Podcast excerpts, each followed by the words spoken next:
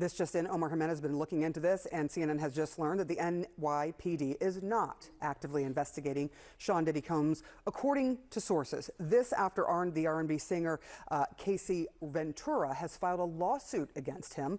And the allegations she's leveling against him are, frankly, truly shocking.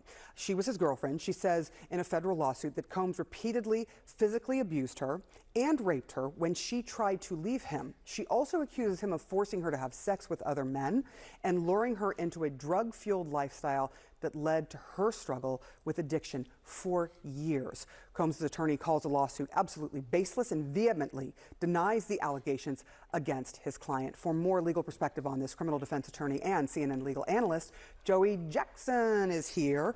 Um, you, you, these allegations um, couldn't be more extreme and shocking. Yeah. Uh, and especially when you're talking about someone who is in the public eye, like Sean Combs, with all the names he's come through, P. Diddy, Puffy. Yes. He, he, he, is, he is an icon in the business.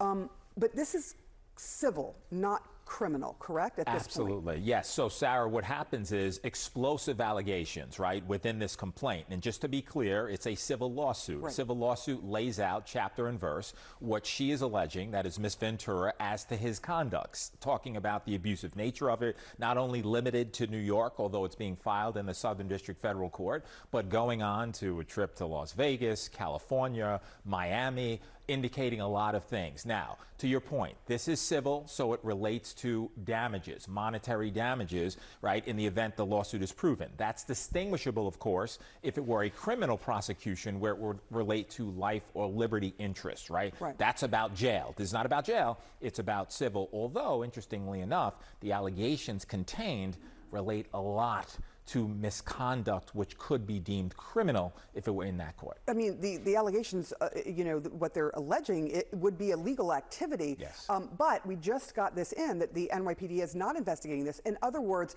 that would indicate what? That it has not been filed, she has not gone to the NYPD to, to file a case? So apparently, Sarah, according to the allegations, they're, they are, you know, somewhat removed as it relates to time. Right. But I should say, even though they're somewhat removed as it relates to time, because of the nature of the allegations, whether it be sex trafficking or rape, they are not the same statute of limitations, right? Oh, There's no oh, bars on those. Having said that, it appears that at the time of occurrence, she didn't go to prosecutors, she didn't file police reports. Now, that was because she, you know, believes that it wasn't safe for her to do so, according to her. But the allegations, as we know them, again, are not being investigated, as you just reported, by the NYPD. I have no indication as to what's happening in California or Department of Justice. Why do I say that? Federal and the federal drug trafficking, because of the multiple jurisdictions, could implicate federal right crimes, Issues, yeah. as are indicated in the complaint. Because when you go state to state, then the feds have to get involved because then it's interstate. You taught me that. I don't right. know. Um, what are what are the legal claims that that she is alleging against Sean Puffy Combs? So there are numerous, right? what happens is when you file a complaint, you put what what's called causes of action. And the causes of action relate to what we talked about in terms of sex trafficking that is in multiple jurisdictions, as I noted, whether it were Miami, whether it was California, whether it was in New York, right? Taking Miss Ventura and having her engage uh, in various acts with male prostitutes, according to the complaint.